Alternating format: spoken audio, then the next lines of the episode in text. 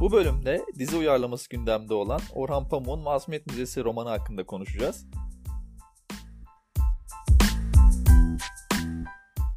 Yanımda yine şef var. Bu kez uzakta değil. Ee, bizzat yanımdasın. Merhaba. Hoş geldin. Merhaba. Hoş buldum. Nasılsın? İyiyim. Sen nasılsın? İyiyim ben de. Bugün bahsettiğim gibi Masumiyet Müzesi hakkında konuşalım dedik. Evet. Ve bunun da yakın zamanda dizisi çıkmayı, dizisinin çıkması planlanıyor. Yani aldığımız haber bu. Okuduğumuz haber bu. Aldığımız haber biraz istihbaratçı oluyor. Ee, Amazon Prime'de galiba. Evet. Amazon Prime'da e, Türk yapım. İlk Türk yapım. Evet. Olacak. Öyle konuşuluyor. Hı hı. E, bu yüzden Masumiyet Müzesi e, romanı hakkında ben bir kısa bir özet mi geçsem? Her zamanki gibi istersen bir yap. Evet. Ee, okumamış ya da bilgisi olmayan dinleyicilerimiz de olabilir. Evet. Masum... bunları buraları her zamanki gibi bölüyorum seni. Spoiler içerecek. Yani birisi e, vay efendim merakım oluşacaktı belki izleyecektim ya da dinleyecektim okuyacaktım gibi bir şey olabilirse burası spoiler içerecek. Bizim yayınımız bu şekilde oluyor genellikle. Ben de bu olaya şöyle bakıyorum. Kardeşim bu zamana kadar okusaydınız benim yayınımı mı beklediniz? Olabilir. Ver bakalım. Ee, şimdi aslında Masumiyet Müzesi böyle klasik bir Yeşilçam tadında bir roman aslında. Zengin bir ailenin oğlu Kemal var. Uzaktan akrabası fakir bir de Füsun var. Evet. Bunlar aşk yaşıyorlar. Ee, fakat Kemal'in hayatında yine yüksek tahsilli Sibel diye bir hanımefendi var. Ee, bu yüzden Füsun'la böyle gizli bir evde gizli saklı görüşüyorlar sürekli.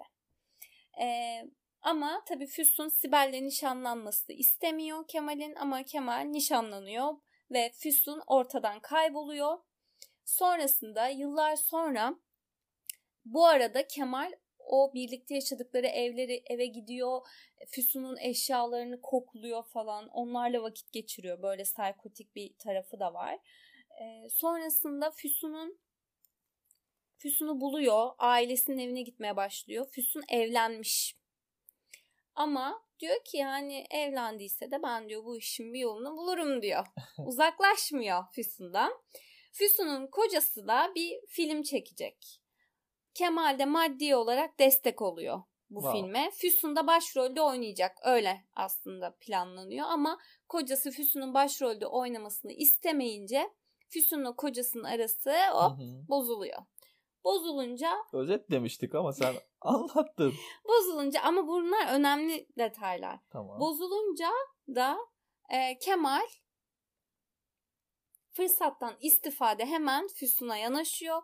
Sonra sözleniyorlar ama tatile giderken ailesini görmeye Füsun ka- kaza geçiriyorlar ve Füsun ölüyor.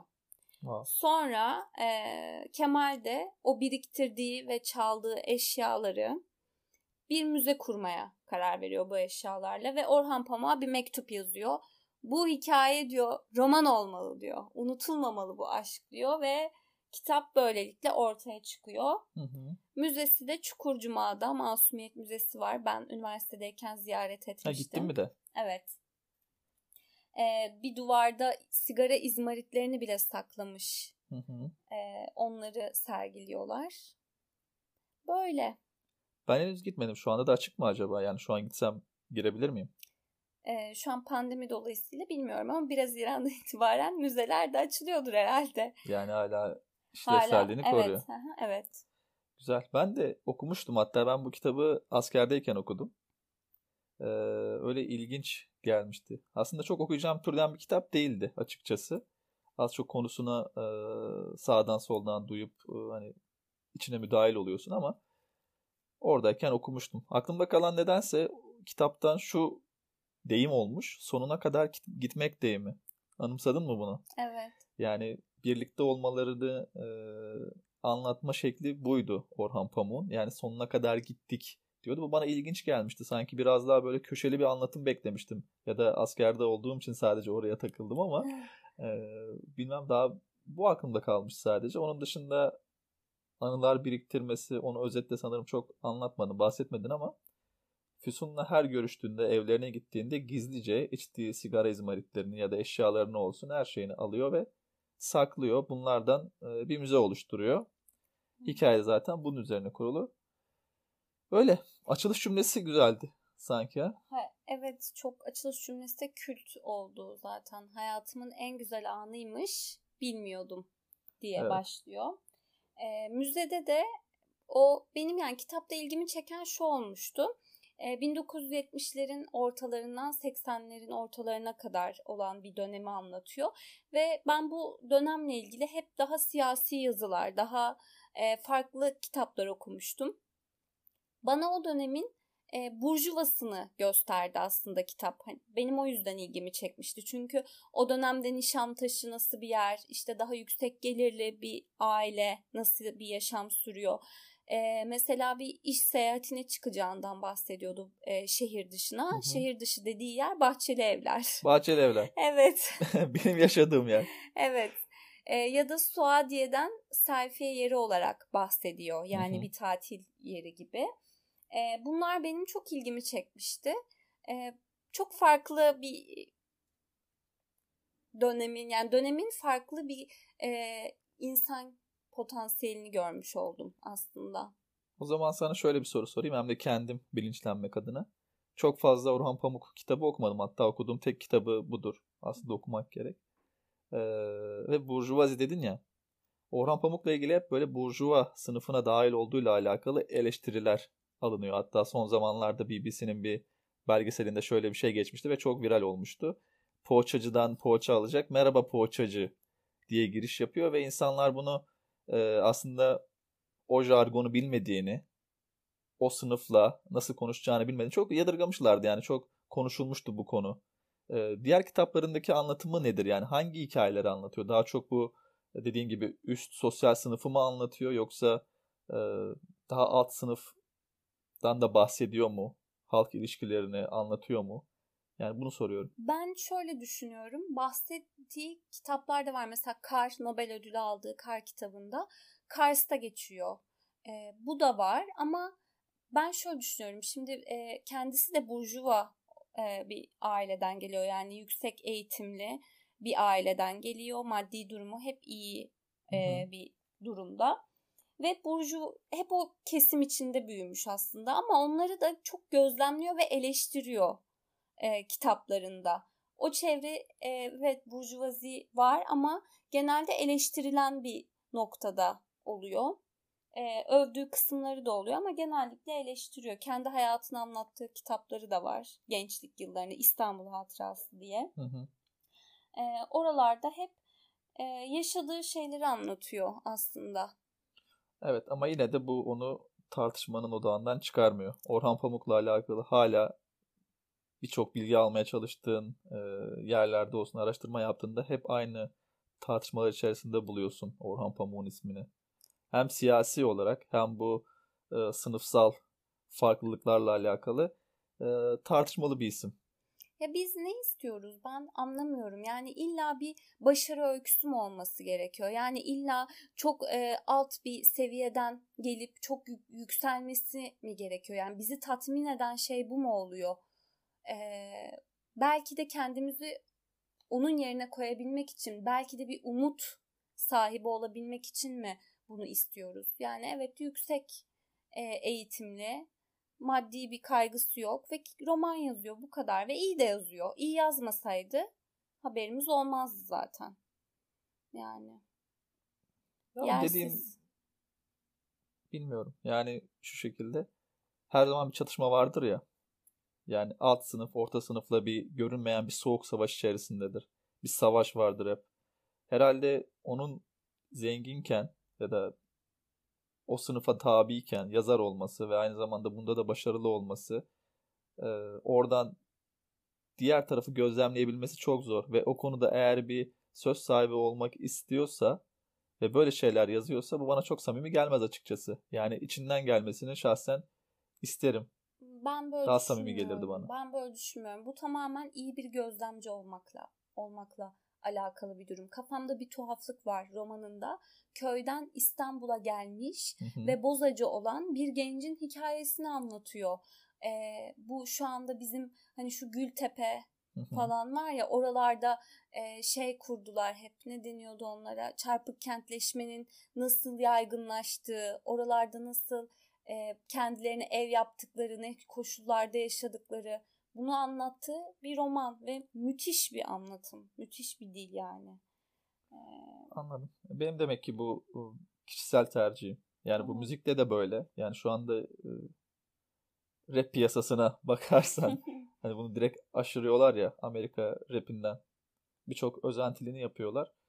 Ee, çok detaya girmeyecektim ama girmem gerekiyor şu an bunu açıklayabilmek için.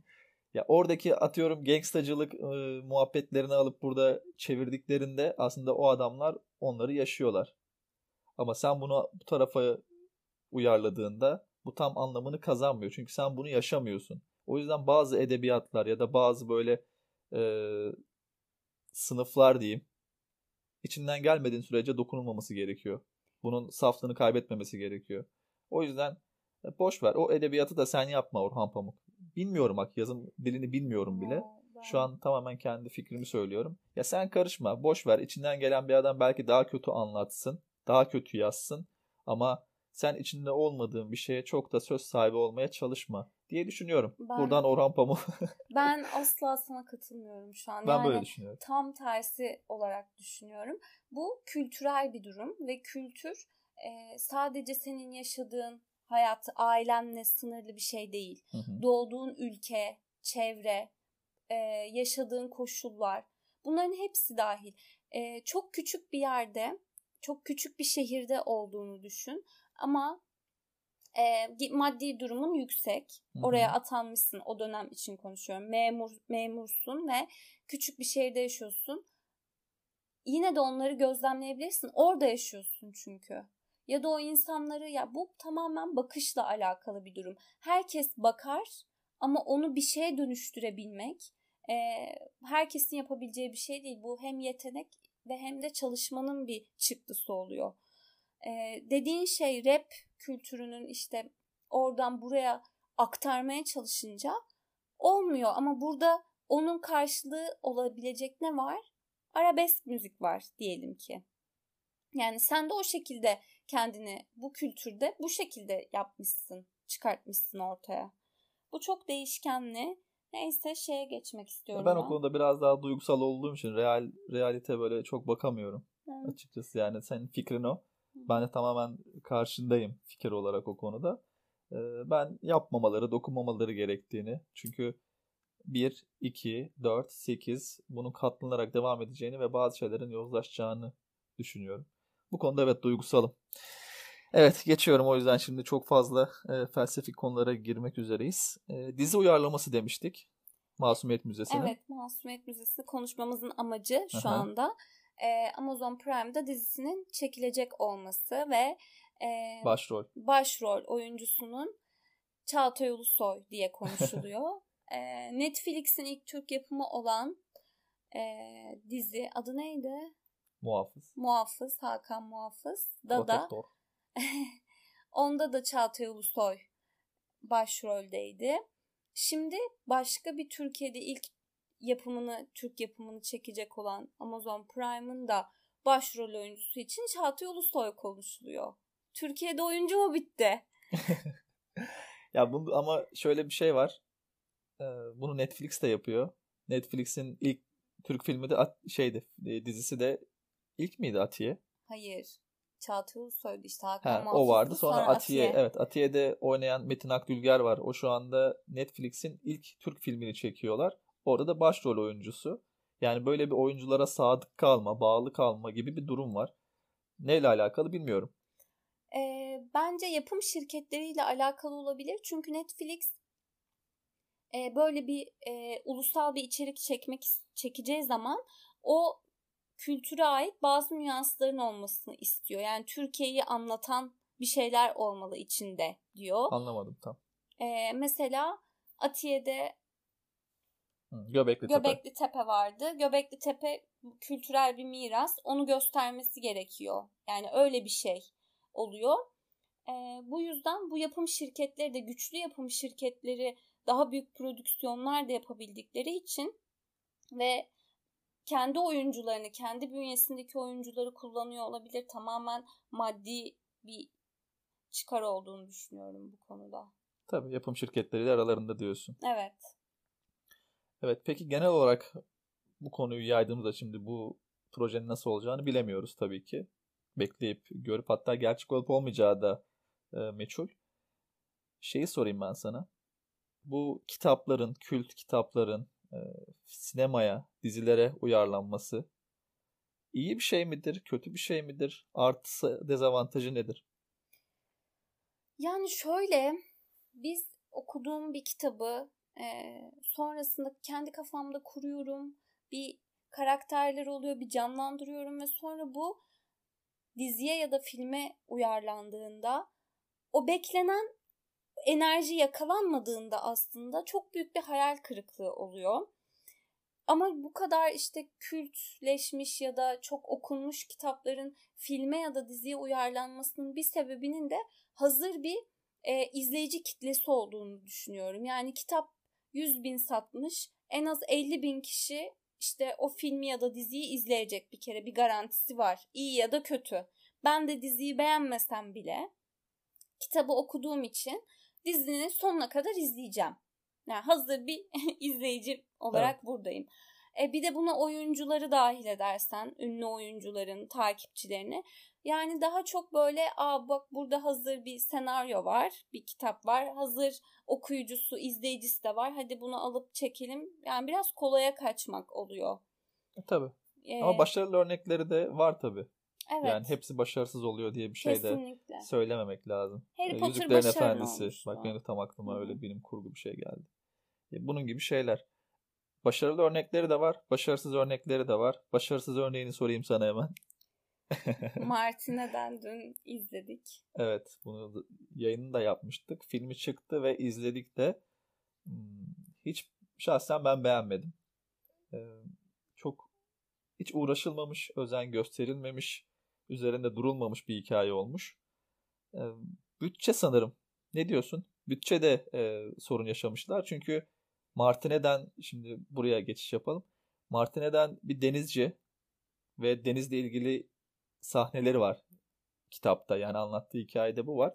Ama filmde ben bunun hiçbirisini göremedim. Yani denize gemiye bindiğini daha iyi görmedim ben Martine'denin. Kenardan biniyordu ya. Kenardan biniyor. Yani bu bence sadece bütçeyle açıklanabilir. Ee, oyuncu karakter değişimleri, o süreç kitapta çok ön plana çıkmıştı. Filmde bunun herhangi bir yansıması yok. Hele bir de beni en çok yıkan şuydu. Kitapta en çok dikkatimi ve insanları, çoğu insanı Martin Eden'le ilgili hüzünlendiren ya da etkileyen nokta son sahnesiydi. Yani son kısmıydı kitabın.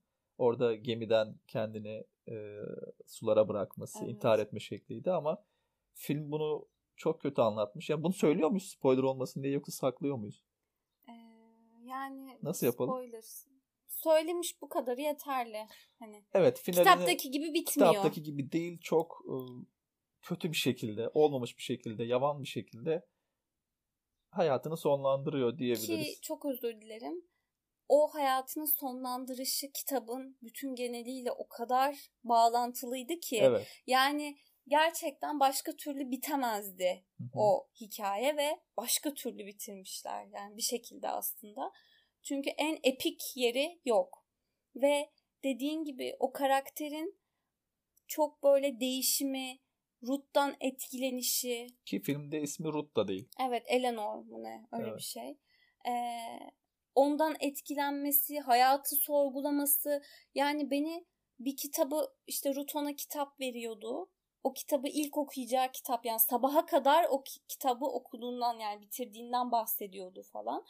Ya filmde kitabı böyle el altından mı verdi ne yaptı? Hani her şey al al lazım olur genç adamsın gibi kitabı verdi böyle. Ee, o Ruth'u gözünde tanrısallaştırması ya bunların hiçbirini ben filmde göremedim ve bu benim için çok çok büyük bir hayal kırıklığıydı. Ve bu sadece bütçeyle de açıklanamaz diye düşünüyorum. Evet. Bir de ödül almış. O kadar umutluyduk. Yani oyuncu bu arada gerçekten kötü değildi. Renkler, filmin renkleri, müzikler. mizansen, aralarda başka görüntüler giriyor. Bunlar iyiydi ama yine de Martin Eden gibi bir romanın e, karşılığı bu olmamalıydı. Kesinlikle. Bir de şöyle bir durumu var. Yeteri kadar özen gösterilmeyecekse bir yapıma ve özellikle böylesine kült olmuş hikayelere, kitaplara bunlara bulaşılmaması gerekiyor. Yani gereken özeni göstermeyecekse bence insanların buna dokunmaması gerekiyor. Çünkü sen yaptın diye bu kez atıyorum daha başarılı bir yönetmen ben bu atıyorum lafını ne kadar çok kullanıyorum değil mi? Evet at at hadi dinleyelim. Başka bir daha başarılı olacak bir yönetmen bu topa girmiyor. Bu hikayeyi daha güzel anlatabilecekken, daha iyi kurgulayabilecekken. Çünkü yakın zamanda bunun hikayesi zaten yapıldı. E, yapmaya gerek yok gibi. E, böyle durumlar da oluşabiliyor. Keşke daha farklı bir yönetmenin daha farklı bir bakış açısıyla, daha farklı bir şekilde çekilmiş olsaydı ben şahsen yazık oldu diyorum. Ve önümüzdeki senelerde çok yakın bir zamanda bunun tekrar herhangi bir dizi ya da film olacağını da düşünmüyorum. Yazık oldu diyelim. Mundar ettiler. Martin nedeni mundar ettiler. Evet. Masumiyet Müzesi'ni bakalım mundar mı edecekler? Ee, kim oynayacak? Kıvanç Tatlıtuğ da konuşuluyor bu arada. Ben oraya da çok böyle aslında yakışıklı bir kastın olmasını istemezdim şahsen. Ama Kemal'in şimdi burjuvazi, nişantaşı, zengin aile çocuğu. Tabii. Ya bir kere bak e, tam bir Türk dizisi olmaya konusu o kadar müsait ki. Hikaye zaten böyle bir hikaye. Hı hı. Orhan Pamuk bunu anlatım tarzıyla çok farklı bir yere taşımıştı. Yani o klişelikten uzaklaştırmıştı hikayeyi anlatım tarzıyla ama bakalım bunu dizide ger- yapabilecekler mi? Ben bunu görmek istiyorum. Bunu merak ediyorum. Seçeneklerden birisi de Kıvanç Tatlıtuğ mu dedin? Evet. Kıvanç Tatlıtuğ bence olmamalı. Neden? Neden? Çünkü Kıvanç Tatlıtuğ'un kariyerinde, filmografisinde Aşk Memnu diye bir şey var. Şimdi Türk halkına göre, seyircisine göre gavatlık denebilecek bir roldeydi. Amcasının karısıyla e, bir münakaşası vardı, münasebeti vardı. Şimdi burada da bu karakter de Kemal karakteri de yine böyle bir karakter diyebilir miyiz buna? Yani kadınla kocasının evine gidiyor. Evlerinden çıkmıyor. Adam oradayken hatta yelteniyor sonuna kadar gitmeye. Böyle durumlar oluyor. Ben olsam şahsen işte kabul etmezdim. Hazırlıklı bu role. Daha önce çalışılmış bir rol bu. şerbetli diyoruz. evet. Bilmiyorum kötü Bakalım. bir tercih olurdu. Bakalım. Türk topraklarında en azından. Göreceğiz. Ben e, bekliyorum. Başka söyleyecek bir şeyin var mı bu konuyla ilgili? Yok. O zaman yayını bitirmeden önce seni şöyle bir kumlara, şöyle bir kumsala götürüyor. Her şeyden konuştuk. Senin son bir müzik zevkini de öğrenmek istiyorum. Dinleyicilerimize aktarmak istiyorum. Şöyle sorayım sana. İnsanlar ne zaman mutlu olur? Şöyle temizlik yaparken çok mutlu olduklarını söylüyorlar ya. Temizliğe başladın. YouTube'a girdin ya da Spotify'a. Bize sponsor oldukları için Spotify diyelim arama kutusunda ne yazıyorsun yani hangi şarkıyla mutlu oluyorsun ilk önce? Türkçe mi İngilizce mi fark eder mi? Fark etmez. Ee, genelde Ezel dinliyorum. Yerli. Yerli olarak. Yabancı olarak dersin. Yabancı Ezel'e olarak... geri döneceğim bu arada. Yab... Yabancı olarak o çok değişiyor. Gloria'yı dinliyorum mesela bu ara. Enerjisi yüksek şarkıları dinliyorum daha çok. Hmm. Ama Türk açacaksam Ezel'i dinliyorum. Evet. Güzel. Sen? Ya ben kişi üzerindense daha çok yani e, liste olarak gidiyorum. Bu aralar Spotify'da tutulduğum bazı listeler var. Milo Bars diye özellikle benim dinlediğim daha böyle R&B parçaların çaldığı bir liste. Ama yerli dinleyeceksen ben de senin gibiyim. Ezel'i de dinliyorum.